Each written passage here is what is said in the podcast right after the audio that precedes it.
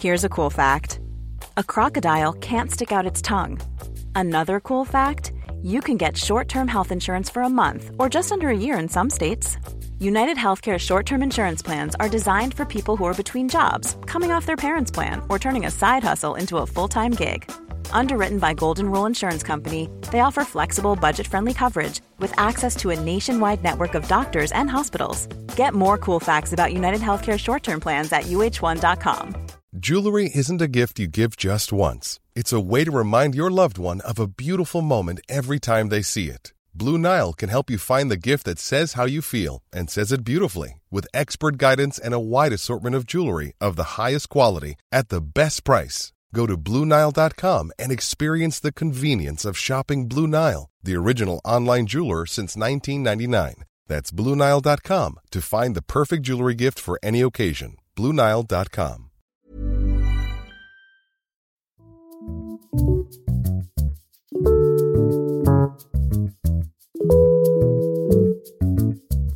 Thank you.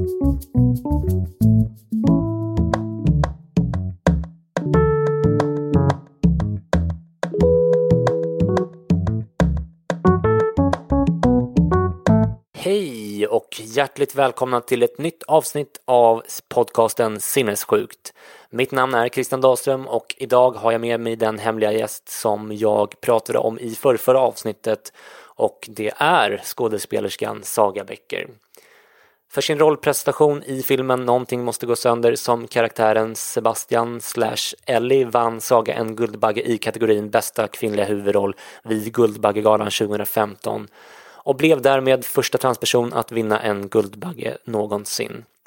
Filmen Någonting måste gå sönder har vunnit 16 internationella priser och visats i 40 länder och om ni inte har sett den än så är det på tiden att ni gör det. Saga nominerades även till Rising Star Award vid eh, Stockholms filmfestival 2014 och var kanske den mest hyllade som sommarvärden av alla i P1 i somras. I den här intervjun som ni snart ska få ta del av pratar vi om uppväxten i en småstad i Blekinge, om hur det var att komma ut som transperson, om ätstörningarna, självskadebeteendet, självmordsförsöken, de sexuella övergreppen, när allting vände och varför och så frågar jag lite om vad hon tycker om Caitlyn Jenners realityserie I am Kate. Självklart har jag också tagit med ett par lyssnarfrågor i slutet och som en liten bonus har jag och Saga spelat in en radioteater som rullar efter intervjun. Där jag spelar en väldigt osympatisk läkare på en vårdcentral och Saga spelar en deprimerad patient. Vi spelade in den i en tagning och eh, Saga var helt oförberedd när hon kom hit. Så ha överseende med kvaliteten. Jag tror ändå att ni kommer att tycka att det är lite kul. Innan vi börjar, en kort uppdatering i Mental Health Run-tävlingen. LSS psykiatri har nämligen på ett dramatiskt sätt blivit av med ledningen till Capio psykiatri under tävlingens allra sista vecka. Capio psykiatri har anmält, sjukt nog, 77 löpare till sitt lag. Mental Health Run går av stapeln nästa lördag den 10 oktober och jag och Per kommer att springa. Gå in på mentalhealthrun.se och anmäl dig nu. Med det sagt, från rummet bakom cykelrummet i källaren på mitt hyreshus på Birkagatan fredagen den 2 oktober, den måttlöst inspirerande och fantastiska skådespelerskan Saga Becker. Varsågoda!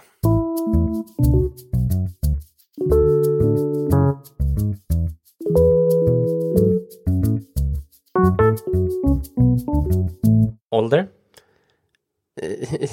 26, 27 snart. Familj? Familj, eh, mamma och mina syskon. Bor? Eh, Stockholm. Utbildning? Eh, högskola på högsta nivå. Eller nej, eller vad? Ja, det blir lite konstigt. Jag läser genusvetenskap och påbörjad lärarutbildning, men jag är inte färdig med något av det. Okej. Okay. Lön? Lön? Eh, vari varierande. Väldigt låg dock. Okay. Eh, låter som mig. Under vilken period mådde du som bäst hittills i ditt liv? Nu måste jag säga, i dagsläget. Du ser väldigt glad och tillfreds ja. ut. Ja, ja, det är jag. Under vilken period mådde du som sämst hittills i ditt liv? Det måste ha varit när jag var 18, 19, 20, precis efter gymnasiet, när jag flyttade hemifrån. Mm. Eh, har du haft någon psykiatrisk diagnos? Tror inte det. Inte vad jag vet. Okej. Eh, har du gått i terapi? Korta perioder. Men ingen lång period. Jag har inte haft någon som har varit min psykiatriker liksom. Har du någon förebild? Många. Eh, nu blir det så här. Nej, men jag har väldigt många olika eh, från olika delar. Det kan dels handla om musik, film, eh, konst, eh, personer, politiker. Ja. Har du någon skådisförebild? Eh, Chloe Sevigny, eller vad hon heter.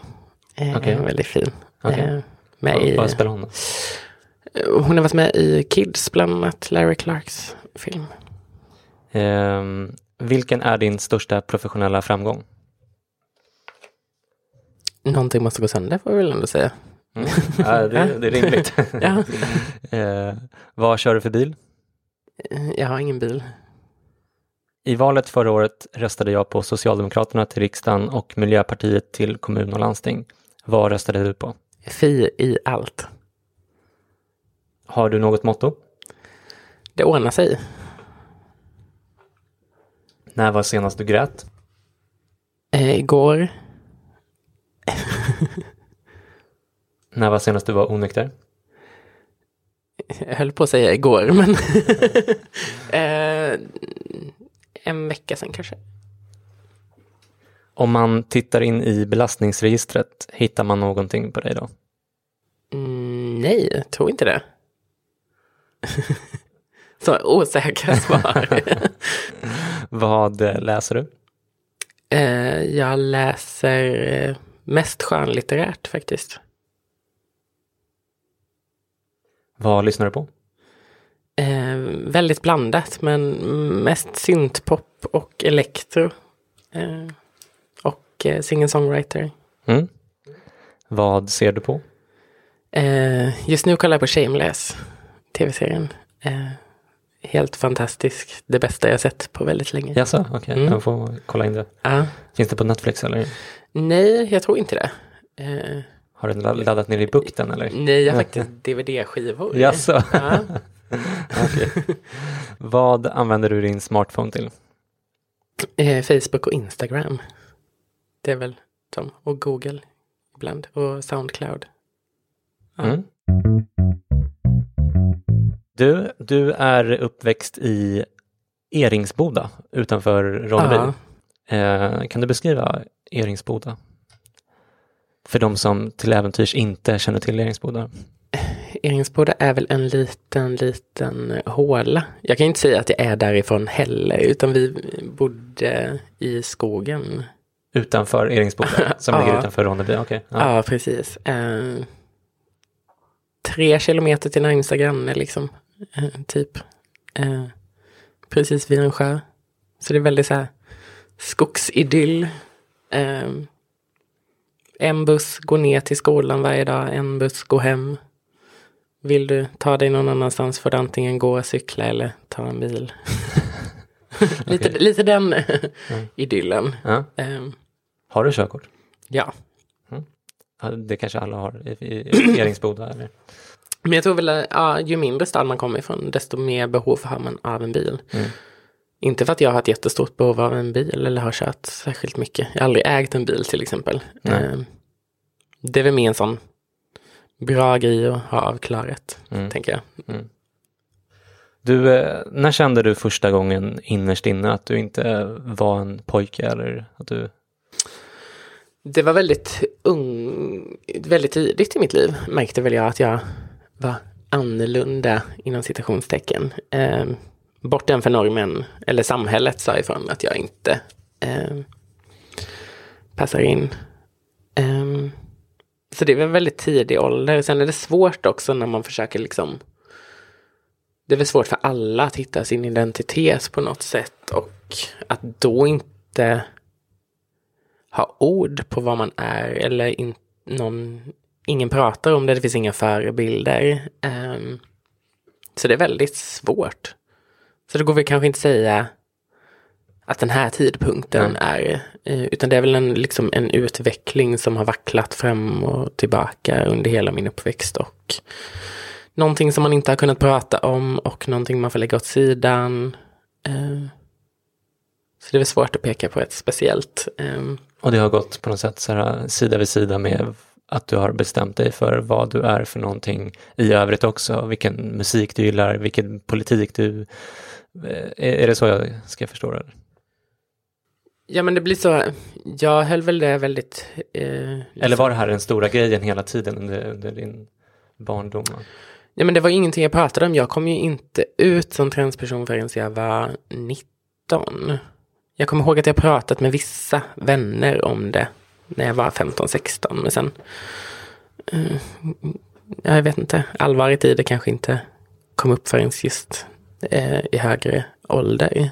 Mm. Men det är också svårt när man kommer från en liten småstad. Liksom. Uh, att kunna prata om det. Eller att kunna komma ut som det. Eller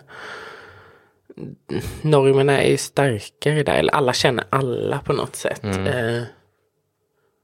och det är väl svårt att känna när samhället är ganska hårt. Eh, det är ett hårt klimat och eh, jag upplever i alla fall att samhället eh, måste säga ifrån eller känna sig berättigade till att säga ifrån och att man måste välja hela tiden. Eh, just den här fackindelningen, liksom att man måste placeras in i ett fack och vara på ett speciellt sätt. Och det tycker jag snarare begränsar oss än berikar mm. oss. Mm.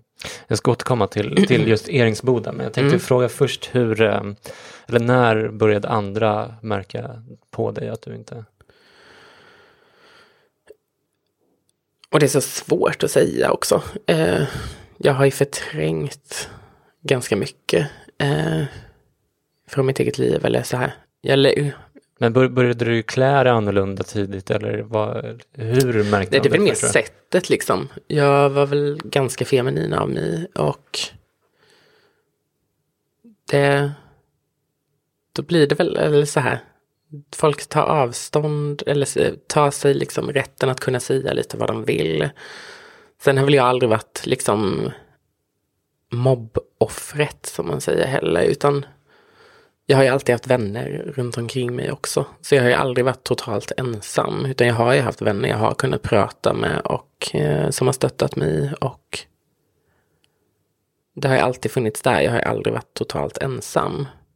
Men samtidigt har ju den grejen alltid varit överhängande. Just den här rädslan från att bli lämnad ensam och då blir det att man försöker passa in i normen så gott det går. Mm. Sen var väl inte jag så kanske särskilt bra på att passa in i alla fall.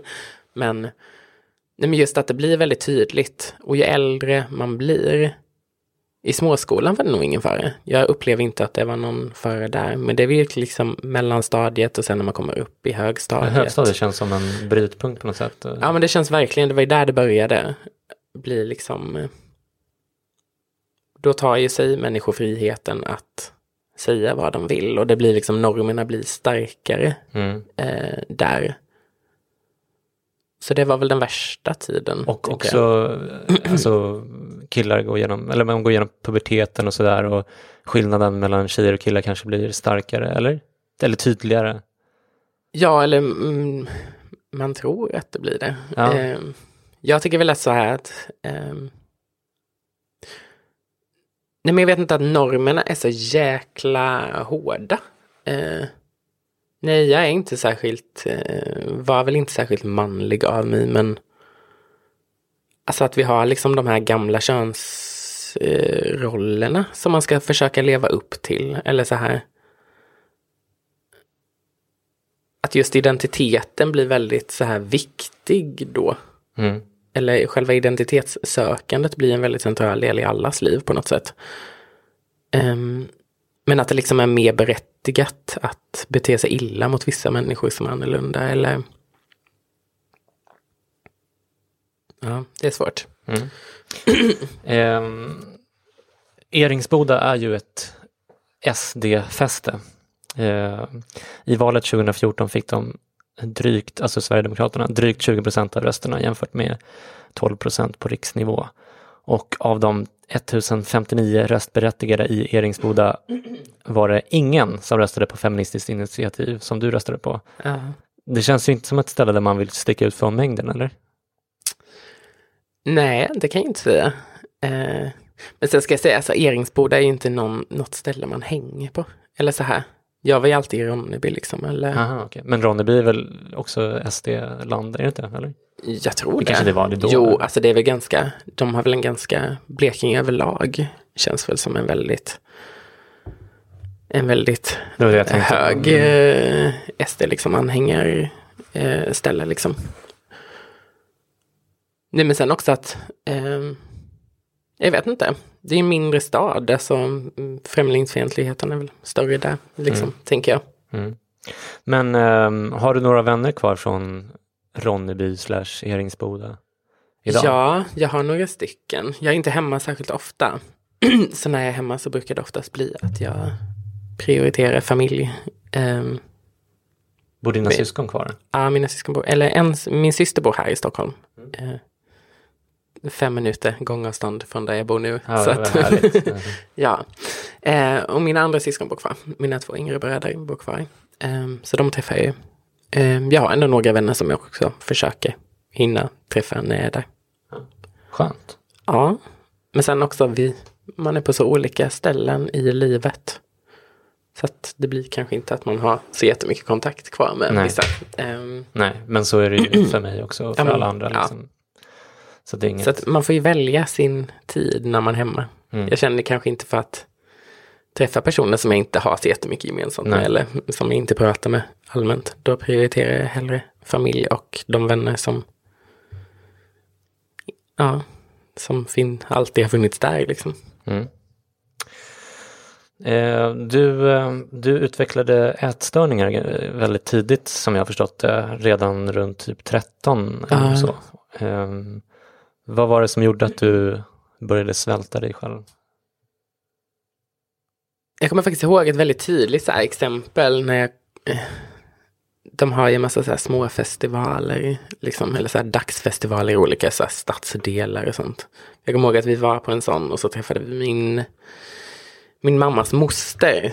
Eh, som hade sagt att jag hade blivit stor och nypit mig i kinden. Nej, eh, så jag tror att det var där det började lite, så här, vuxenvärlden, att de ja. eh, tar sig rätten. Och det var också så här, personer i min omgivning där jag hörde vuxna säga att hur kan det här barn, hur kan vissa föräldrar låta det här barnet äta så mycket? Att det, att det blir så kroppsmedvetet redan i ung ålder.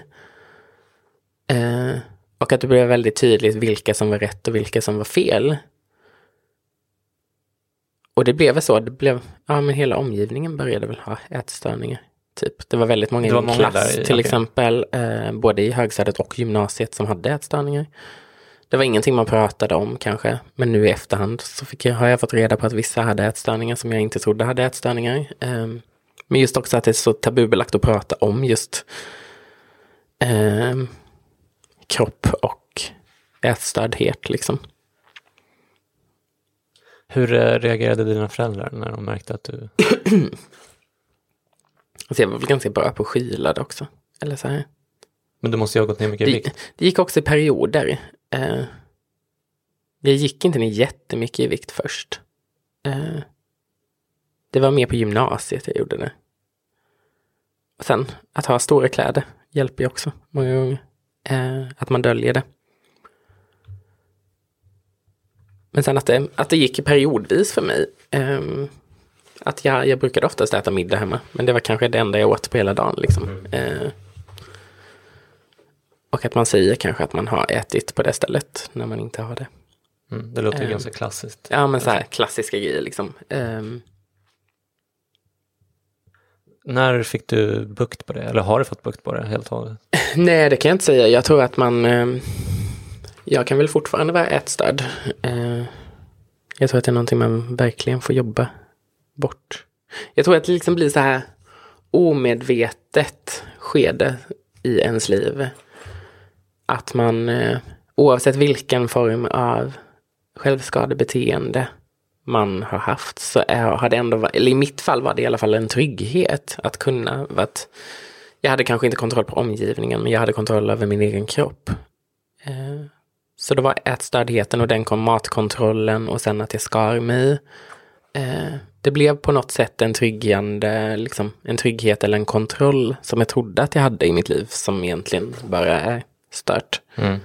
Um, Men på vilket sätt idag då? Alltså om, om du, du, det verkar i alla fall som att du blivit av med det värsta men, men att du Ja. kanske fortfarande känner av det lite grann. Hur, hur, på vilket sätt yttrar det sig? Så? Men jag tror att liksom att jag har dåliga perioder i mitt liv. Eh, jag skulle nog inte inte vilja ha dem heller för att jag tycker det påminner en om livet på något sätt. Alla har dåliga dagar. Det finns vissa dagar när man vaknar upp och mår piss liksom och känner sig skitäcklig och känner sig att allting är emot en. Och jag tror på något sätt att då att man faller tillbaks liksom i den här gamla tryggheten för att få något på något sätt få den här kontrollen som man trodde att man hade innan. Eh, eller att man rent av glömmer bort att äta till exempel. Eller skada sig på så här omedvetna sätt som ändå är medvetet. Om du förstår, det går lite jag hand i hand att man på något sätt längtar tillbaks till en slags trygghet som inte är någon trygghet.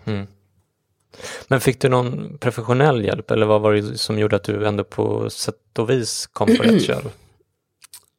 Jag fick ju prata lite med folk. Eh, Alltså med folk som vem som helst eller med Nej, professionella jag fick människor? prata med någon eh, när jag gick i eh, gymnasiet, eller i slutet av gymnasiet. Då blev jag inlägg på sjukhus och lite sådana grejer. Så då, På grund av ätstörningen eller? eller på, på var det grund av väldigt, jag, jag själv ska, eller så här, jag hade missbrukat min kropp, att jag var tvungen att läggas in liksom. Eh, och då på något sätt blev det att då fick jag prata med en psykolog där två gånger. Som ändå, jag kände, det var ändå skönt att på, på någon, för en gång skulle kunna prata med någon utomstående som har tystnadsplikt. Eh, där jag kunde prata om vissa grejer. Men sen samtidigt känns det som att just eftersom könsidentiteten och den krisen i mitt liv liksom var en sån central, det var ju liksom grundorsaken till mina problem. Och då blev det istället att jag, att jag hittade på att jag hade andra problem. Istället för att prata om mina egentliga problem. Och då blev det, hur ska jag kunna lösa mina problem om jag hittar på andra problem? Mm. Så att det blev på något sätt att det var den grundgrejen jag var tvungen att ta tag i egentligen. Det kom ju väldigt sent också, det gick ju väldigt långt. Jag tror att jag var 20 eller 21 när jag valde att ta tag i de problemen och komma ut. Ehm, som egentligen var mina problem. Mm. Så det var väldigt skönt att kunna prata av sig med någon i alla fall. Även om jag inte kunde va- känna att jag kunde vara ärlig mot en person som har tystnadsplikt heller. V- Varför då? Men, jag vet inte. Jag blir väl, hade väl blivit van på något sätt att bli sviken av min omgivning. Att man anförtror sig till vissa människor och så utnyttjar de ens svaghet och ehm, Men sen också att jag tror att människan har liksom eller jag i alla fall hade att jag vill ge en bild av mig själv som bra, en bra människa. Att inte visa mig svag eller så här. Och då blir det istället att man, nej men det är lugnt. Eller så här, det är bra. För att det är så skambelagt att vara en svag människa i samhällets ögon. Eh, att man hela tiden ska ha kontroll och man får inte tappa fotfästet eller man får liksom inte behöva söka hjälp eller så här. För att man ses som en väldigt liten och svag människa då. mm. Så det ligger väl på att man hela tiden försöker ge ett, en bra bild av sig själv. För annars får man inte vara med typ. Mm. Jag vet inte.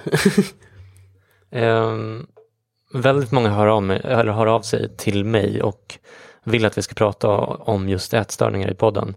Och jag vill gärna göra det, men jag kan nästan ingenting om det, vilket gör det betydligt svårare och, och, och mer tidskrävande kan man väl säga. Om jag ska ta upp ämnet måste jag göra ganska mycket Ja. research och så. Eh, så jag tänkte, om du fick rekommendera någonting till de som hör av sig till mig, en bok, en person, en film eller något smart har hört eller sådär, som skulle kunna vara värde, värdefullt för de lyssnarna, vad skulle det vara?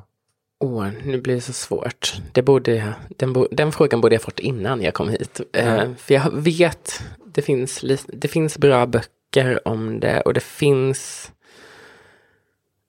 jag vet inte om bloggarna finns kvar, men det finns vissa bloggar som tar upp ämnet jättebra. Eh, som lever i det. Så det borde ju finnas så bloggplattformar där man kan söka på Mm. eh, olika eh, hashtags och sånt. Ja men just om, om själva ämnet, för det finns Ja, jättemånga Förlåt som delar. jag bara, eh, vi pratade lite grann innan här om att du, du inte har Spotify och Nej, du inte nej. lyssnar på några poddar och sådär. Så, Så men jag, jag var väldigt inne på bloggar ett tag Mm. i mitt liv. Nu hinner jag knappt med så jättemycket eftersom man bloggar själv och eh, skriver själv och eh, om och kring sig. Men innan följde jag väldigt mycket bloggar som var väldigt personliga och väldigt öppna och de har, du, har du någon mig. som du, som du kan tipsa om? Inte som jag kom på nu. Jag vet inte ens om de bloggarna finns kvar. Det är liksom flera år sedan. Jag... Men då fanns det vissa som tog upp just självskadebeteende på ett väldigt bra och personligt sätt. Mm. Eh, och inte dömande. Liksom. Så det finns väldigt många bra. Nu vet inte jag om de finns kvar, men det borde ju komma, ha kommit nya. Eh, Eh, En eh, tjej som jag vill tipsa om an, angående, kanske inte ätstörningar, men kroppsfixering och sånt där är ju Julia Scott. Mm, Som eh, har gett ut en Ja. bok som heter Kroppspanik på samma förlag som jag. Som, och jag har träffat henne på något författarmingel också, hon verkar Ja. jättebra. mm, men hon är jättebra. Ja, okej. Ehm, och vi har redan kommit in på det här lite grann, men du, du började ju också skära dig själv när du var typ 14 eller något i Mm. den stilen. Vad eh, var det som fick dig att göra så drastiska saker redan i den åldern? På något sätt var det väl att, att ersätta en, en psykisk smärta med en fysisk. Eh, att då glömmer jag bort. Men, men vad, för att det, jag mådde inte heller alltid jättebra då, även, om- Nej. även om jag, min, mina liksom rejäla psykiska problem har kommit senare än så. Men jag kom liksom aldrig på idén att, att skära mig själv eller att skada mig själv. Alltså man måste, eller måste man inte få inspirationen någonstans från? Förstår du vad jag menar? Låter det sjukt eller? Nej, jag förstår vad du menar. Så Och hade du den- kompisar som gjorde det? Så Det var eller? jättemånga som gjorde det. Ah, Okej. Eh, så det blev väl, ja det smittade av sig. Tyvärr, det smittade av sig. Eh, och det blev, det blev en sån här, en ganska vanlig grej. Det var tror jag därför också att det blev så avdramatiserat, för det var så många som gjorde det. Att det blev någon sån här subkulturgrej. Var det Eh. många som tog livet av sig? Eller? Nej, det kan jag faktiskt inte säga att det var, inte när jag växte upp. Eh, Vi har en kompis på, på, eller en arbetskamrat på mitt kontor som kommer från en småstad också. Som Mm. så här, han säger att han har typ så här fem liksom, halvnära kompisar som har tagit Mm. livet av sig genom åren. Mm.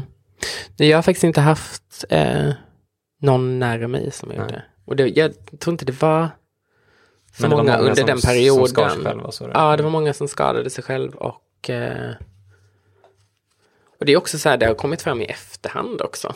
Eh, när jag har börjat prata om mina problem så har det kommit fram andra personer som i sin tur har pratat om sina upplevelser. Ehm, men jag tror också, det var väl lite populärt när jag gick i gymnasiet, för det kom flera självbiografier. Det kom Vinklippt ängel, det kom Zebraflickan. Mm, okej, okej. Eh, det kom lite så här litteratur, det kom ändå på nyheterna just att eh, ungdomar och eh, självskadebeteende och att skära sig just speciellt blev en väldigt... Fast det kom också i vågor, tror jag. Det var ju någon gång på 90-talet den vågen kom och sen var den lugn ett tag och sen kom den igen eh, 2004, där omkring 2001. Så att det blev väl en ganska vanlig grej och jag tror väl att det smittar väl sig men sen samtidigt jag hade väl skadat mig på ett annat sätt om inte jag hade funnit det sättet. Liksom. Mm, Eh, och sen tröttnar man på det efter ett tag när inte det hjälper till exempel. Och då börjar man använda andra eh, sätt att skada sig. Då börjar man dricka alkohol, eh, blanda så här eh, tabletter med alkohol. Eh, jag började ha sex med eh, personer. Också som ett självskadebeteende och sen eh, efter det till och med ta droger liksom. Så det blev alltid den här adrenalinsökandet på något sätt. Eller liksom att, försöka hitta en väg bort från någonting. Mm. Ehm, och att det påminner om att man lever på något sätt. Att även om det är ont att skada sig och även om man mår skit, man tror kanske att det hjälper för stunden och sen att man mår skit, men det är ändå en påminnelse om att man faktiskt känner någonting överhuvudtaget. För det är väl den grejen som jag var mest rädd för och som har varit den tuffaste biten när man blir så pass likgiltig att man inte bryr sig om man vaknar eller Mm. om man dör. Den är väl nästan värre på något sätt. Ja, exakt. Ehm, och, och förutom att du skadar dig själv på det sättet så har du också försökt ta livet av dig. Ja, När eh, försökte du ta livet av dig första gången? tror att jag var 15. Eh, då jag var väldigt nära på att skära upp eh, mina handleder. Eh, ja. Alltså det, är så, det har gått så i perioder liksom. Någon gång alltså, ville jag ju hoppa ut för min balkong. Eh, Hur, hur många regelrätta självmordsförsök på ett ungefär har du? Alltså jag vet inte heller. Alltså det har varit väldigt nära många gånger liksom. Alltså det har inte varit, jag har, det har ju aldrig gått så pass långt att jag faktiskt har aktivt skurit upp mina handleder och lagt, alltså att, men det har varit på, alltså på gränsen liksom och ja, det hade, någonting hänt där, jag hade ju hoppat ut ur balkongen liksom. Mm. Eh, så det är väl kanske fem gånger det har hänt sammanlagt. Mm. Att det har gått så pass långt att jag eh, känner att nu ger jag upp livet liksom. Du, jag lyssnade på såklart på ditt fantastiska sommarprat och förutom att din historia är väldigt stark så, så var ditt eh, musikval intressant tyckte jag. Dels för att jag aldrig har lyssnat på ett sommarprat med så många låtar som jag själv älskar. Det var eh, ver verkligen sjukt. Eh, vi verkar ha väldigt liknande musiksmak. Eh, och på tal om det så har vi faktiskt gjort en gemensam Spotify-lista trots att du inte har. Spotify som heter The Christian Saga. Så ni kan gå in och söka på den på Spotify. och eh, man kan även söka på ditt namn så hittar man faktiskt musiken från din, ditt sommarprat på, Mm. på Spotify också som är jättebra. Jag lyssnar på den faktiskt när jag springer sjukt Ja. nog. För den är inte, den är inte bara, det är inte bara så här högtempo-låtar men Nej. men eh, ja, skitsamma, det var ett stickspår. men jag tänkte också på en annan sak och eh, det här kanske är en fördom och då får du säga ifrån men jag får för mig att det ofta finns ett mörkt stråk eh, hos trans-communityn som återspeglas i musiken och konsten och all liksom, annan kultur som, eller mycket av annan kultur som den communityn liksom eh, adopterar eller skapar själv och sådär. Kan man säga så eller är det en fördom tycker du? Nej, alltså inte fördom heller. Eh, men det är ju, ehm, eftersom det är så få personer som får komma till tal, så det är så få representation, Mm. eh, då blir det tyvärr att man måste prata om de negativa grejerna för att det är de man vill förändra. Mm. Ehm, så man måste börja med de allvarliga, viktiga delarna av, eh, av communityt för att det handlar om liv och död och vi måste prata om de grejerna. För de är viktigare än att visa någon glad, någon, något glatt liksom. För att man får de här få passchanserna att visa på hur det är. Och då får man, känner väl jag i alla fall att jag inte får sumpa bort de chanserna. Eh, de få som finns. Och det handlar ju rent liksom om att det är så pass få eh, teman som handlar om de här grejerna. Eller så pass, pass få personer som får komma till tals eller berätta sina historier. För min historia är ju bara en liten historia av alla tusentals liksom, historier som finns. Och visst, den liknar många andras historier, men det finns ju också andra perspektiv som inte jag besitter. Så att det liksom, för att kunna få en helhet så måste man liksom komplettera med olika personers erfarenheter och liv. Liksom. Mm. Men jag tänker också att det är ju ett faktum eh, just nu i alla fall att eh, transpersoner överlag har en högre andel psykisk ohälsa. Eh, jag läste någon undersökning häromdagen som sa att det var eh, en av tre av alla transpersoner har funderat på att ta livet av sig det senaste året och det är ju väldigt, väldigt högt. Och jag tänker att det kanske kunde återspegla sig i kulturyttringar också. Ja, gud ja, det tror jag Det, absolut. finns, alltså, jag menar, jag menar, det Eh. finns ju mycket glädje i det också, precis som det finns i gaykulturen och andra. Men Ja. det finns, det, det, som sagt, det kanske är en fördom, men det känns som att det kanske lite oftare finns ett mörkt stråk där också, eller? Ja, men det tror jag absolut. Eh, efter, jag blir inte förvånad när den undersökningen kom heller. För att det är ju, jag är ju en av dem Mm. med de erfarenheterna. och eh, nej men det är väl klart att eh, att det blir så då. Om det är så pass många som mår dåligt och det återspeglar ju sig i vad man gör på något sätt. Sen får man väl titta på bakomliggande faktorer till varför personer vill Mm. Må så. Eller att, folk, att det finns sån hög och pass liksom, psykisk ohälsa bland en grupp människor. Hade det handlat om en annan grupp människor så hade det tagits mer på allvar. Än, för vi är ju ändå längst ner på samhällsstegen. Liksom. Eh, så de behöver det. Det är bara bra om en tredjedel försvinner. Eh, tyvärr. Jag tror att det är väldigt många som tänker så. Och sen att man inte tittar på de bakomliggande orsakerna. I mitt fall var anledningen till att jag ville dö samhället. Eh, Det, jag tror att vi har en lyssnarfråga som handlar om det, så vi kanske Mm. återkommer till det. Ja, det är intressant. Eh, Jag tänkte, när var det du flyttade till Malmö? jag var 19, så säkert ett år efter gymnasiet kanske. Som jag har förstått det så var det ett ganska viktigt steg i din frigörelse att du flyttade till Malmö. Eh, Men samtidigt så hamnade du ju snett nästan omedelbart i Malmö som jag har förstått det Mm. med eh, sexuella övergrepp och jävligt dysfunktionella förhållanden som också blev en del av ditt självskadebeteende. Ja. Vad var det som hände egentligen när du flyttade dit? Men jag tror att det blev liksom, på något sätt kände jag väldigt, en väldigt stor frihet. Eh, när man kommer till en stad där ingen känner en. Eh, där det känns som att det är ett mer öppet klimat. Eh, och sen blev det liksom, nej men jag blev ensam helt enkelt. Från att ha gått till en liten, från en liten stad där alla känner alla och som var piss till att få väldigt så här, anonyma möjligheter. Men sen att kanske inte ta tag i sina problem heller utan att eh, ja, men det blev jag grävde väl ner mig där liksom och kände mig väl väldigt ensam liksom. Eh, ja, och det är svårt. Jag fick ju nya vänner och så där.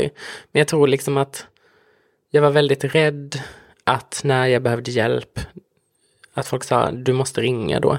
Men jag ringde, vågade inte ringa för jag var rädd att ingen svarade. På något sätt. Um,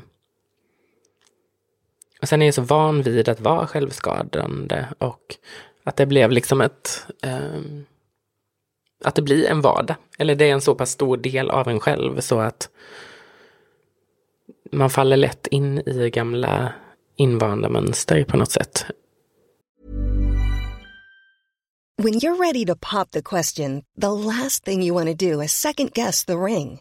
At Bluenile.com, you can design a one of a kind ring with the ease and convenience of shopping online. Choose your diamond and setting. When you find the one, you'll get it delivered right to your door. Go to Bluenile.com and use promo code LISTEN to get $50 off your purchase of $500 or more. That's code LISTEN at Bluenile.com for $50 off your purchase. Bluenile.com code LISTEN. A lot can happen in three years, like a chatbot may be your new best friend. But what won't change? Needing health insurance. United Healthcare Tri Term Medical Plans, underwritten by Golden Rule Insurance Company, offer flexible, budget friendly coverage that lasts nearly three years in some states. Learn more at uh1.com. Hey there, it's Michelle Norris. I'm host of a podcast called Your Mama's Kitchen. When I travel, I'm usually looking for a way to find a taste of home when I'm not at home. And one of the things I love to do when I am at home is entertain. And Airbnb allows me to do that. When I was in California recently, I rented a house that had a great kitchen. And when we were sitting around the table, we're all thinking, we're in someone else's house. Someone could be in all of our homes as well. If you have a home, but you're not always at home, you have an Airbnb. Your home might be worth more than you think. Find out how much at airbnb.com/slash host. Var det någon särskild händelse som du liksom som var särskilt brutal eller? Det är väl hela grejen tror jag alltid ett under så pass ändå kort period måste man ändå säga. Under ett års tid att det var, var väldigt mycket våld och sex och eh, övergrepp och som jag då inte såg som övergrepp. Utan det var en del av vardagen. Mm. Att det blir så pass normaliserat att och att jag ljög om grejer. Att jag inte pratade med min familj om vad som hände utan det var liksom, jag levde i två parallella världar typ. Och just att inte kunna vara öppen mot dem man bryr sig om eller de som älskar en och Du berättar i ditt sommarprat om någon, någon äcklig gubbe eller så. Visst är det så? Ah. Vad, vad, vad var det som hände där? Var, var det bara en av många eller var det något särskilt? ja, det var bara en av många. Eh, fast den var väl äckligast. Kan du berätta vad som händer om det, om det känns okej? Nej, men det som är grejen är väl att vissa människor tar sig friheten att att liksom utnyttja en i en väldigt sårbar situation. Jag tycker det är konstigt att att en vuxen människa kan tycka att det är okej att ligga med en undernärd, sönderskuren eh, person. Mm. Och att det är ofta jag som blir skuldbelagd. Att det är jag det är fel på. Att det är jag som är konstig för att jag använder sex som ett självskadebeteende. Men ingen ifrågasätter mannen. Ingen ifrågasätter hans intentioner om det hela eller hans moral i det. Utan det är jag som blir horan som man spottar på. Och ingen... Fast kan det verkligen vara så? För att alltså, när jag hör den berättelsen så tänker jag ju direkt att jag hatar honom. Och jag tror att det, lyssnare som gör det, alltså vilken typ av människor tar inte ditt parti en sån? Det räcker väl bara att kolla på lagen. Eh, hur många våldtäktsfall som inte fälls. Eh, hur horan ifrågasätts vad den hade på sig. Eh, Mm. hur den betedde sig och i vilket sammanhang. I det här fallet så hade jag släppt in honom i, i mitt hem. Och Och då är det okej att göra vad som helst tydligen? Ja, men eh, det blir väl lite den grejen att jag ifrågasätter min egen liksom, eh, trovärdighet i det och att en person kan få en så nedtryckt att man tror att man vill någonting. Eh, Polisanmälde du eller nej, jag har aldrig polisanmält någon För av att- dem. var det på grund av att du kände att det blir, alltså när man anmäler för våldtäkt, det, det, det går ändå aldrig och Ja, men också att mitt i specialfall liksom, eller så här. Jag är transperson och det blir bara, det blir bara för, eh, det blir för komplicerat, det blir för många lager som jag inte orkade med i mitt liv. Då Mm, mm. försöker jag istället gräva ner de tankarna och eh, lämna det bakom mig och fokusera på annat. För att jag hade inte orkat med en sån situation i mitt liv. För jag hade det jobbigt nog liksom. Mm. Och sen att behöva sitta och bli frågasatt Mm. eller inte trodd.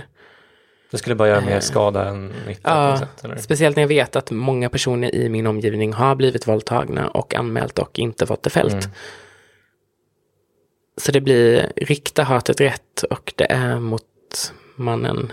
Mm. Eh, Alltså, förlåt att jag frågar, men det- vad var det här för typ av, alltså jag, så här, vilken typ av människa gör en sån här sjuk grej? Alltså? eh, ofta gifta män med familj. Tyvärr. Eh, jag orkar inte hålla dem om ryggen eller försöka skydda dem eh, längre. Det är gifta män med barn i min ålder, oftast.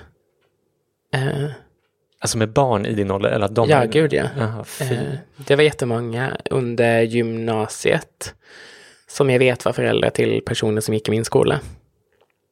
Ehm, Alltså det här är så- lite, det här är lite män som hatar kvinnor. Ja, gud ja. Eh, och jag vet ju att jag inte är ensam om de här grejerna. Eh, tyvärr måste jag säga att jag är inte ensam och det är aldrig någon som ifrågasätter mannen. Eh, utan det är jag som blir ifrågasatt och det är jag som ska eh, pekas ut som eh, den dåliga personen i det här. Så att det blir, ja. Ja, nej, jag är trött på att hålla tyst om det också. Ja. För att den enda som har varit dålig i det här är den sidan. Mm. Ehm, men det är ingen som vågar prata om det. Du, självskadebeteende och ehm, missbruk hänger Ja. ofta ihop. Mm. Eh, drack du och, och knarkade och sådär mycket eller var det här din?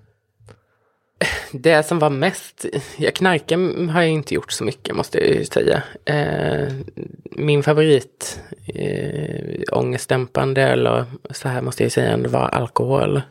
Eh, alkohol är lättillgängligt. Eh, det ses inte lika tabubelagt av samhället för att det är så normaliserat att dricka. Så, och det är okej att bli för full.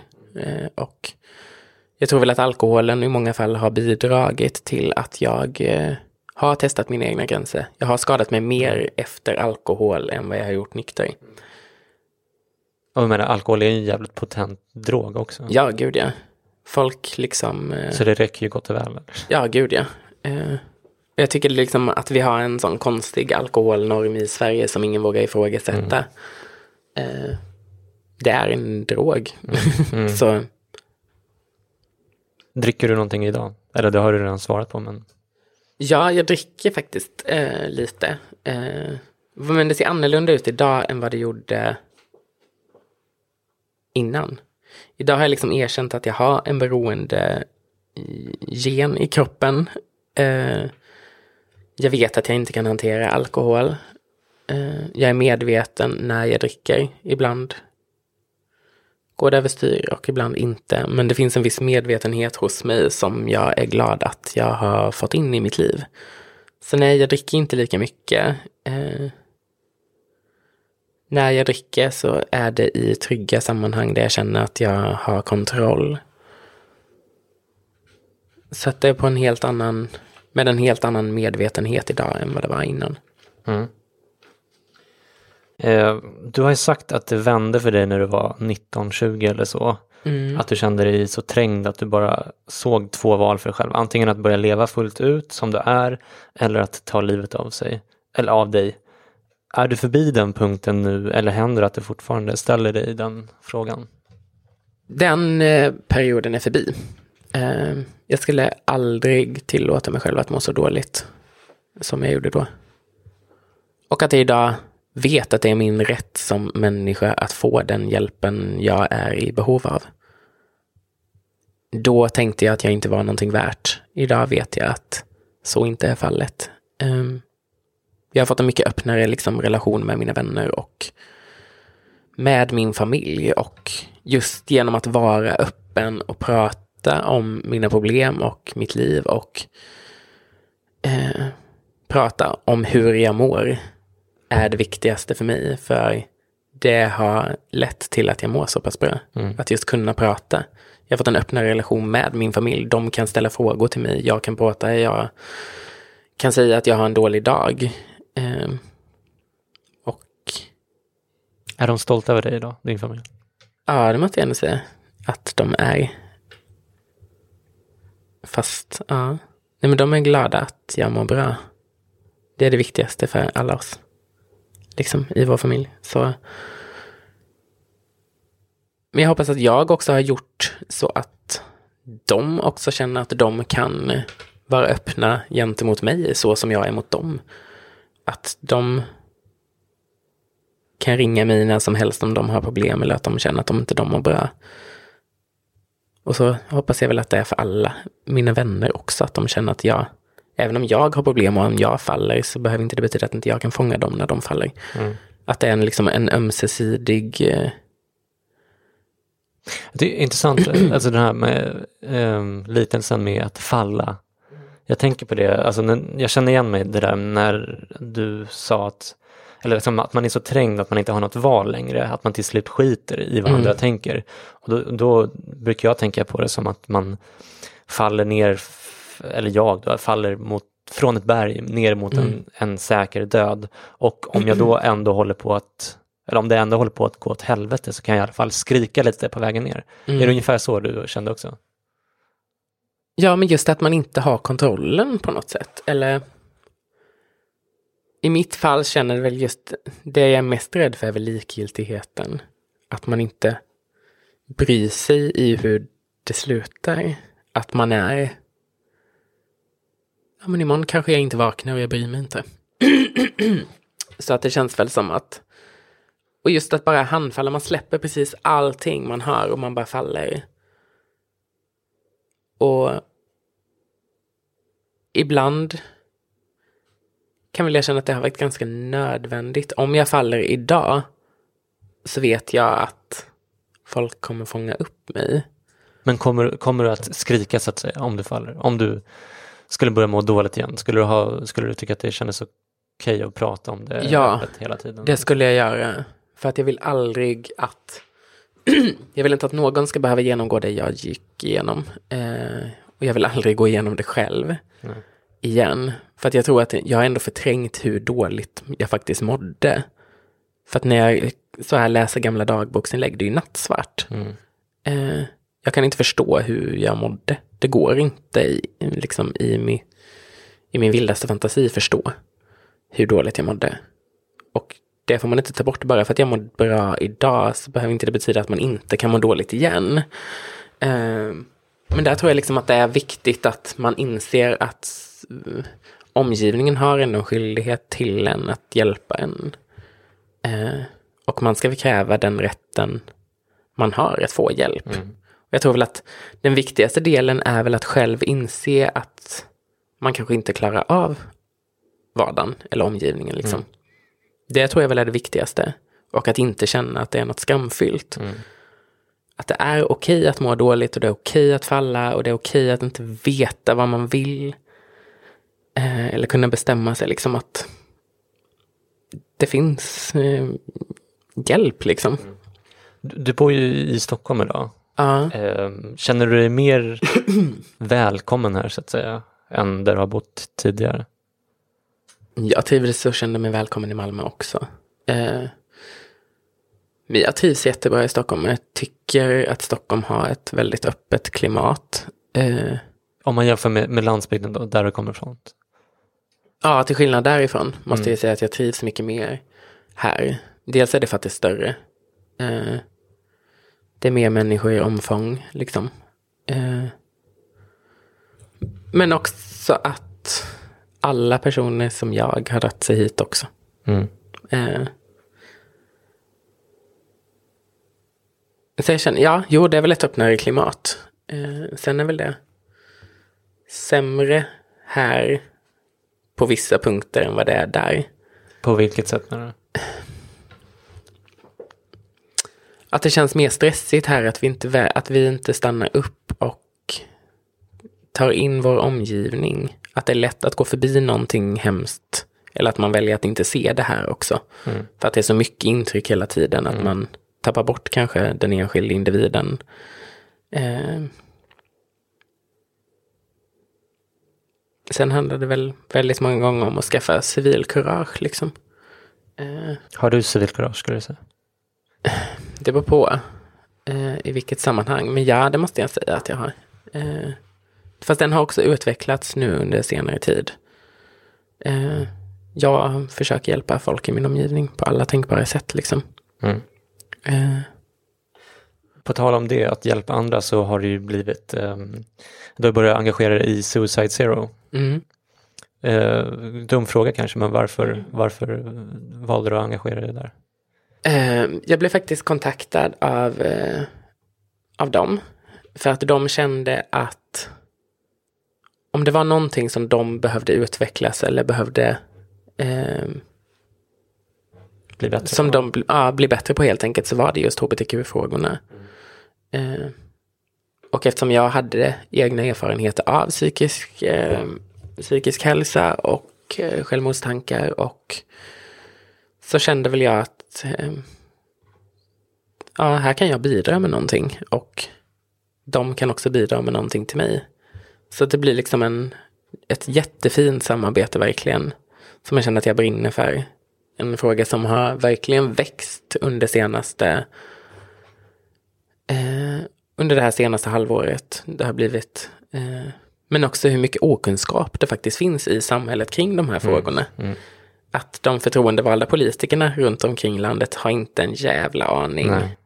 Det tycker jag faktiskt är ganska häftigt med Suicide Zero, att de, eller ni, eh, konfronterar mycket politiker. Alltså Almedalen, inte om du har sett de här videorna. Ja, jag har sett några. ja, Ja. Det är ganska roligt, eller och tragiskt. Ja, det är jättetragiskt, men på ett ganska... eh, Nej, men alltså det blir... För att politiker skjuter det ifrån sig att det är inte deras frågor. Vems frågor är det då, tänker jag? Eh, Men just också skillnader på hur mycket pengar det lägger på viss forskning och hur lite... Ja, Mm. skillnaderna eh, och glappen däremellan. Men också att det handlar väldigt mycket om okunskap runt omkring i samhället som, eh, som måste belysas. Så det känns fantastiskt att få vara en del av den eh, utvecklingen som jag tror det har skett så otroligt mycket bara på ett halvår. Mm. Eh, Suicide Zero har väl bara funnits i två år tror jag. Och det De växer jättesnabbt. ett de, namn de är som folk faktiskt duktiga, känner till nu också. Mm, mm. Eh, och det har öppnat upp väldigt mycket frågor i samhället och folk börjar diskutera de här sakerna så det känns fantastiskt. Mm. Så en reflektion som jag ofta gör eh, är kring alltså, hur stora likheter det finns mellan psykisk ohälsa, rörelsen, om man nu kan kalla det det, och hbtq-rörelsen. Alltså förutom att människor som avvikit från den liksom, heterosexuella normen ofta har setts som just psykiskt sjuka rent historiskt, eh, och det faktum att psykisk ohälsa är väldigt vanligt bland till exempel transpersoner som vi har kommit in på, eh, så har ju psykisk ohälsa-rörelsen tagit efter många av hbtq-rörelsens attribut. Till exempel med parader genom stan, nationella kampanjer, egna tidningar, magasin och så vidare. Känner du också att hbtq-rörelsen på något sätt är som ett äldre syskon till psykisk ohälsa-rörelsen? Och jag har aldrig sett det så. Eh, men det är ju jättefantastiskt om om eh, vissa grejer inspirerar andra. Så det känns jättefantastiskt om, att, om det är så. Eh, sen tror jag att vi måste prata om vissa perspektiv som kanske oftast glöms bort. Till exempel hbtq-personer när vi snackar om psykisk hälsa Mm. eh, skolor väljer att inte hbtq-certifiera personalen eller väljer att inte bjuda in normkritiska eh, föreläsare. Så det handlar ju väldigt mycket om, om väldigt otroligt mycket grejer som behövs ändras i samhället. Men tror du inte ändå att även om det går trögt så känns väl ändå som att rörelsen är på väg åt det hållet så att säga? Ja, det är fler och fler som börjar prata om hur de mår och det är flera som kommer ut med sina berättelser och det är flera som påverkar. Och eh, det är otroligt många som bryter tystnaden om vad de har varit med om och jag tror att det är otroligt viktigt att folk pratar helt enkelt, delar med sig av sina historier. Ehm, så det, det känns som att det är på frammarsch liksom, och att folk börjar ta de här frågorna på allvar för en gångs skull. Ehm, Jag tänker på det som, eller det finns ju en del som talar emot det också. Och den senaste tiden har ju en del otäcka saker börjat hända i Ryssland, som att de ockuperar östra Ukraina, de kränker svenskt territorium då och då, eh, men också att de förtrycker just hbtq-personer i allt större utsträckning. Jag själv är ju lite så här neurotisk och eh, kanske pessimistisk eh, slash paranoid av naturen och tycker att det är en smula obehagligt när man vaknar upp i natten av att försvaret övar med flyg över Stockholm som de gör nu eh, som en direkt konsekvens av det här med att Ryssland håller på att förändras. Är utvecklingen i Ryssland någonting som oroar dig? utvecklingen överlag i hela världen oroar mig. För vad händer med tankar om att vi alla är lika mycket värda och ska ha samma förutsättningar i livet och att vi alla är mer lika än olika.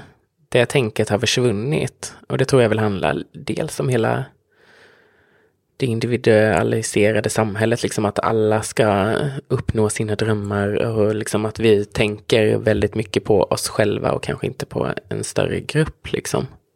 Eh, att vi tänker på människan som enskild individ istället för människan som en art och grupp. Liksom. Och det är jätteoroväckande hur historien kan upprepa sig. Man glömmer bort historien helt enkelt. Um, och det är väldigt oroväckande tycker jag. Att har man inte lärt sig någonting av vad vi alla har gått igenom. Mm. Jag tycker det är nonchalant, patetiskt, sorgligt väldigt mycket. Um, Samtidigt så händer det ju en massa bra grejer också och um, även om typ, alltså USA gör ju en massa dåliga saker också men det känns ändå som att i kontrast till Ryssland då så, så går det väl ganska mycket framåt. I, alltså nu är inte jag någon expert på det men känns det inte så ändå? jo, alltså det går ju långsamt framåt. Men så blir det så att då ska vissa ha, eller så här, då ska man känna tacksamhet för någonting som för mig är självklart. Som att när det är inte okej att sterilisera folk i, tvångssterilisera folk i Sverige. Mm. Ändå skedde det fram till förra året. Och det blir så, ska jag vara tacksam då för att någon ändrar en lagstiftning som egentligen är fel? Nej, jag, Eller det blir så här. Ja, jag att, förstår vad du menar. Ähm, jag menar. Jag menar inte att man ska vara tacksam utan att man kan känna lite hopp. Ja, fast det blir, för mig är de grejerna självklara. Så det sker i en väldigt så här sakta takt. Mm. Eh, och då blir det så här, då är det, kommer det ändå så här mänskligt värde. Hur kan man åsidosätta vissa minoriteters viktiga frågor som faktiskt handlar om liv och prata om samma gamla vanliga grejer som skattehöjning och skattesänkning. Alltså, ja, mina systrar och bröder dör och det sker för allt för sakta, förändringarna. Mm. Um, så jag vet inte vem ska man ställa till svars för, också för de grejerna som faktiskt sker. Det går framåt på vissa områden och så tittar man runt omkring i Europa och världen och så går det bakåt på vissa ställen. Um, så vi får se. Helt enkelt. Alltså det, det är så svårt mm. att säga, ja, jag mm. tycker det är jättebra att vissa grejer går framåt. Um, du, jag menar, du måste ju ändå känna ett visst hopp. Om du inte hade känt ett hopp så hade det inte varit värt att kämpa alls. Nej, gud nej. Alltså jag känner jag vet ju att jag känner hopp och jag vet att det är väldigt många som känner hopp också för att allt det man kämpar för gör skillnad. Och ja, men det sker bara för sakta helt enkelt. Eller så här, det, hur många till ska dö på vägen innan folk förstår allvaret i grejer? Så mm. det känns lite sorgligt att vissa eh, Nej men om 50 procent, om cirka 50 procent eller liksom en tredjedel av en grupp vill ta sitt liv och ingenting görs någonting åt det. Hade det istället handlat om hälften av alla cis-män ville ta sitt liv, då hade det helt plötsligt... Så det beror också på så här status och eh, Mm, alltså jag, jag, håller verkligen med. Samtidigt är ju alltså, eh, självmord är den vanligaste dödsorsaken bland män mellan 15 och 44. Ja, och det är det ingen som pratar om heller. Eh, så att det blir ändå så här, om man tittar på liksom att vissa människor är mer värda mm. än andra och den grejen måste vi bryta liksom. Mm. Och vi måste väl börja prata om grejer som en gemensam, liksom, som människor. Mm. Tror jag. För ett par år sedan så sa en kompis till mig, eller om det var någon som skrev det på Facebook eller hur det var, att, att um, nästan ingenting förstör så mycket uh, som machokulturen. Mm. Och sen dess har jag funderat på det där då och då.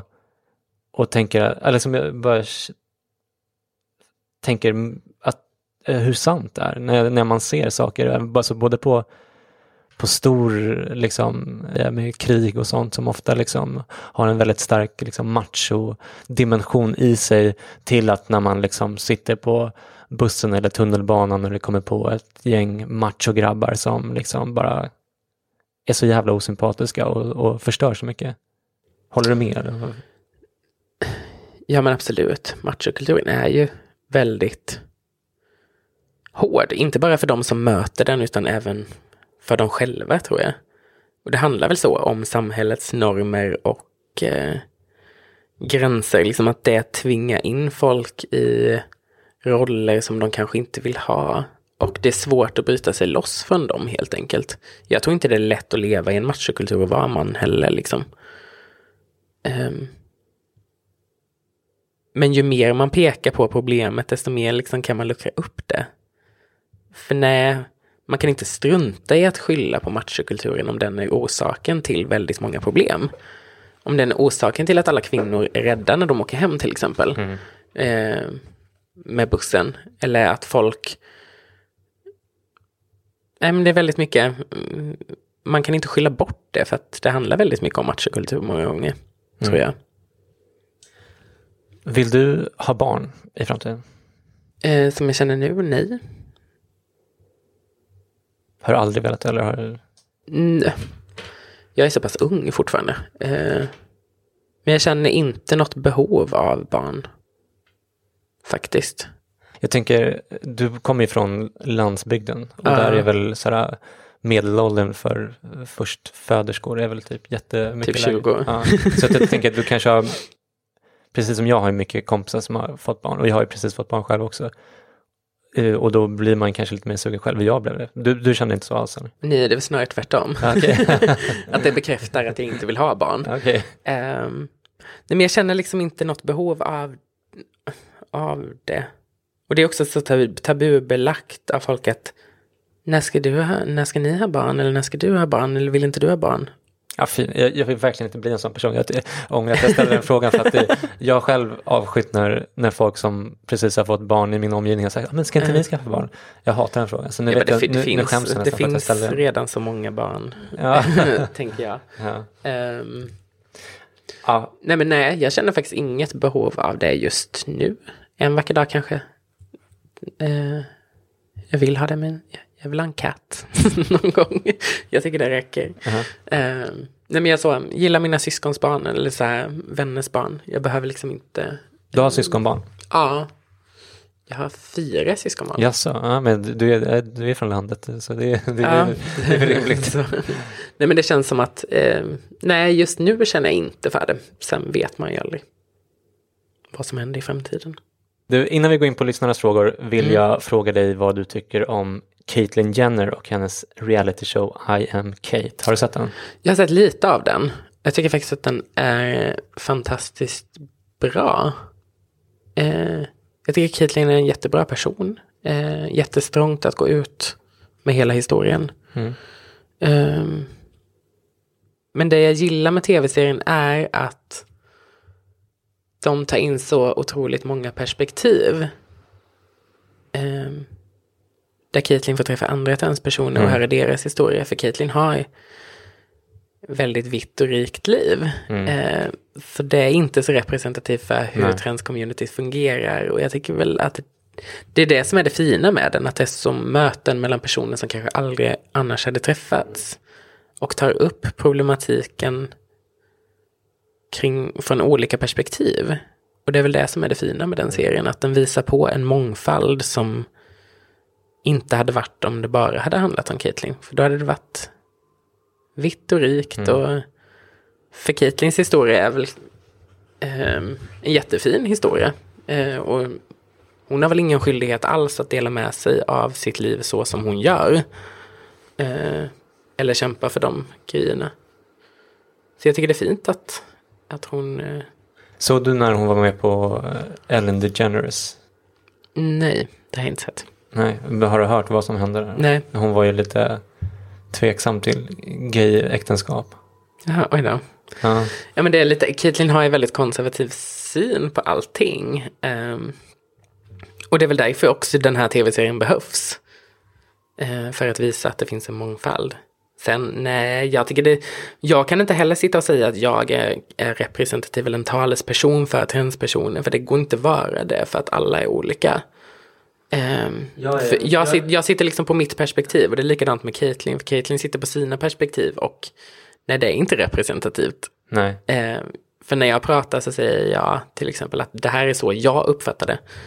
Det går inte att säga att alla tycker så här. Men det är därför vi behöver ett liksom en bredare representation av transpersoner till exempel. Sen påverkar väl, ja. Men jag tycker också så här, varje, ja.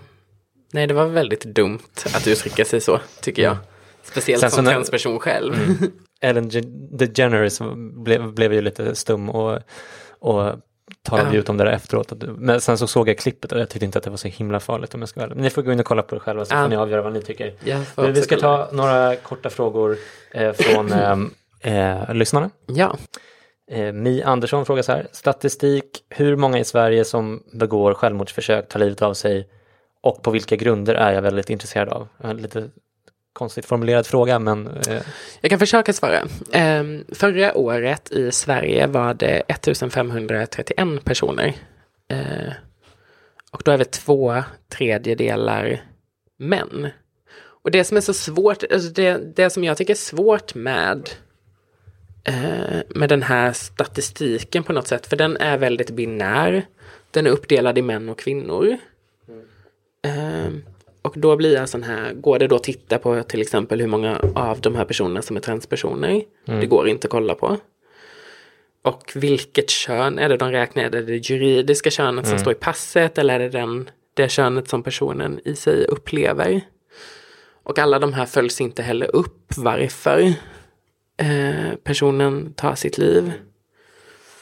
Ehm, Men jag för mig att jag har sett undersökningar som visar på att transpersoner ändå är ganska överrepresenterade, när, alltså när det kommer till faktiska självmord också, förutom att de är mm. självmordsbenägna. Jag kan ha fel, men Jag bara tycker det, är, det blir väldigt svårt att titta på siffrorna. Eller på något sätt om, om det är liksom en sån här väldigt... Ja, jag, vet- jag vågar inte svara på det heller Nej. riktigt. Eh, Jag tycker bara det är problematiskt. eh, Eftersom det utesluter en stor grupp av människor. Eh, Men sen också att de är väldigt dåliga på att följa upp och kolla på orsaker. Och ibland kan det vara väldigt svårt också att veta. ja, eller hur? För att den personen finns ju inte kvar och kan Nej, inte precis. berätta själv heller. Det går att göra liksom undersökningar om personer som har överlevt självmord till Mm. exempel, vad orsakerna var. Men det är svårt att göra. Har du sett den här dokumentärfilmen, The, The Breach, tror jag den heter? Nej, det är nog inte sett. Det är en jävligt eh, stark dokumentär. Mm. Där de har satt upp en kamera vid Golden Gate-bron ett år. Mm. Så ser man hur folk hoppar. Och sen så vissa, Oj. väldigt, väldigt få, men vissa överlever ju och så får man höra. Ja, det är sjukt. Mm. Jag är inte säker på att jag rekommenderar den för den är Nej, jävligt mörk. jag Alltså, kan men, tänka mig det. men den är intressant. Okej, skitsamma. Eh, Ma- Madison undrar så här. Eh, jag undrar vad cis-personer kan göra för att transpersoner ska få det bättre. Åh gud, vilken, vilken stor och Ja, jag svår vet. fråga. Ett, ett, Ehm, ett kort svar. Ett kort svar. Jag tror att det handlar om att lyssna, vara öppna och respektera. Mm. Eh, Jag tror att man måste börja lyssna på eh, transpersoners erfarenheter, historier och vad vi vill, inte vad de vill. Eh, för många gånger är det ju personer som sitter och säger vad de vill veta om transpersoner, men istället för att fråga vad vill transpersoner berätta? Utan att det alltid är en cis-norm som styr Mm. och jag tror att det handlar då väldigt mycket om att lyssna, vara öppen och respekt, respekt helt enkelt. Mm. Undulatens ögon frågar så här. Upplever hon att människor som bytt kön bemöts villkorslöst när de söker stöd eller utgår man ifrån att problem är på grund av könsbyte? Ja, eller. För det första måste jag nog eh, säga att det finns fler dimensioner. Frågan är lite konstigt ställd för att man säger inte att någon byter Nej, kön det för var, det första. på det också. Mm, mm. Eh, och sen är allting individuellt. Eh, hur långt man går. Eh, vad man... Om man vill börja... Eh, för det första då kan man tänka om man... Det finns ju icke-binära transpersoner också som vill vara könsneutrala och inte bli könade. Eh, och sen är det ju alltid beroende på liksom hur allting är ju individuellt hur långt man vill gå med sin eh, könsutredning, om man vill eh, påbörja hormonbehandling, om man vill göra könskorrigerande ingrepp. Jag tror att vet du, den personen, jag, jag, om jag minns rätt så, jag tror att det är en hon som frågade, också som, som förklarade sin fråga efteråt med att eh, hon hade någon form av funktionshinder eller någonting i den Mm. stilen som gjorde att som, som hon upplevde alltid liksom togs upp när hon sökte hjälp för liksom andra grejer, typ att hon kanske mådde dåligt eller vad som, att de alltid kopplade det till Ja, det. Känner det- du att de kopplar, om du söker hjälp för depression, att de, att de automatiskt kopplar det till din Ja men, allt, könsidentitet? ja men jo, det, det händer ju ganska ofta att man är sin könsidentitet. Eh, och det, är- det tror jag väldigt många gånger är bland cis-personer också. Eh, men att det blir väldigt kopplat. Jag vet ju jättemånga eh, transpersoner i min omgivning där de där folk lägger till det hos dem fast inte det är väsentligt för frågan. Mm. Eh, och det är väldigt många gånger det är så, nej jag vet inte vad mitt sexliv har med den här frågan att göra. Eller så här att det är väldigt många så här konstiga grejer som är ställda ut efter kön.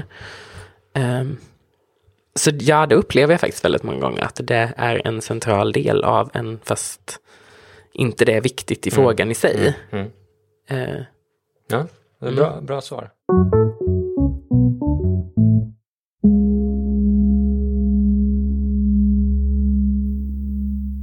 Radioteatern ger Vårdcentralen Plockepinn.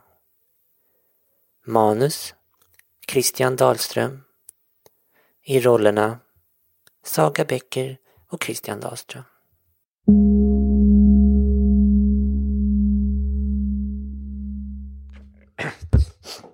Ja, så där då. Eh, hur var det nu? Du, eh, du hade problem med luftrören eller vad? Eh, nej, jag känner mig lite nedstämd. Jaha, eh, eh, okej. Jag- Jag skär mig ibland och så och mår väldigt dåligt och känner inte att livet är så värt att leva typ. Ja, men vet, så, så är ju livet ibland. Vet du, så att, eh, men du var sjuk också, eh, eller? Eller var, var, varför är du här menar du? Att, Nej, alltså, jag kanske inte borde ha kommit hit, men jag mår verkligen inte bra. Alltså min mamma sa att jag måste söka hjälp och nu känner jag att jag inte kan hantera det här själv. ursäkta, eh, eh, jag måste ta det här samtalet på en sekund. Vänta. Tjena CH! Hur fan står det till egentligen?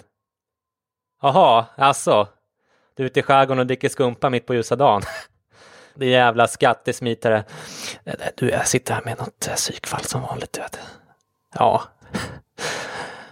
Ja, men du, kan jag ringa dig om en stund? Ja, bra. Bra. Ja, hej då. Ja, eh, vart var vi någonstans? Eh, Du var lite less på livet, va? Ja, alltså, jag tror att jag är lite deprimerad. Min mamma, hon har sagt Ja, men liksom, mamsen, ja. Du, man ska aldrig lita på mammor, vet du. Eh, säg så här, jag skriver ut lyckopiller till dig och så tar du en eh, lång promenad och skaffar en hobby eller, en, eller ett husdjur eller något sånt där. Det, det, låter det bra? eh, alltså jag har ju funderat på det här med terapi. Terapi är jäkligt dyrt och en smula bögigt om du frågar mig också, men, men det är bara min personliga åsikt. Du, jag skriver ut lite slott till dig och eh, så hör du av dig om det inte blir bättre inom fem år eller något sånt där, så, så, så, så, så gör vi så, okej? Eh, Aha, okej.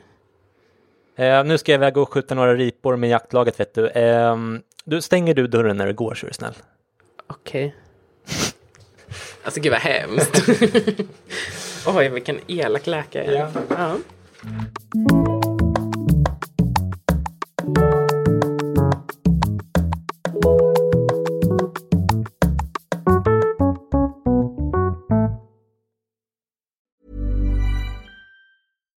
Deserves the best, and there's no better place to shop for Mother's Day than Whole Foods Market. They're your destination for unbeatable savings, from premium gifts to show-stopping flowers and irresistible desserts. Start by saving 33% with Prime on all body care and candles. Then get a 15-stem bunch of tulips for just $9.99 each with Prime. Round out Mom's menu with festive rosé, irresistible berry chantilly cake, and more special treats. Come celebrate Mother's Day at Whole Foods Market. When you make decisions for your company, you look for the no brainers. If you have a lot of mailing to do, stamps.com is the ultimate no brainer. Use the stamps.com mobile app to mail everything you need to keep your business running with up to 89% off USPS and UPS. Make the same no brainer decision as over 1 million other businesses with stamps.com. Use code PROGRAM for a special offer. That's stamps.com code PROGRAM.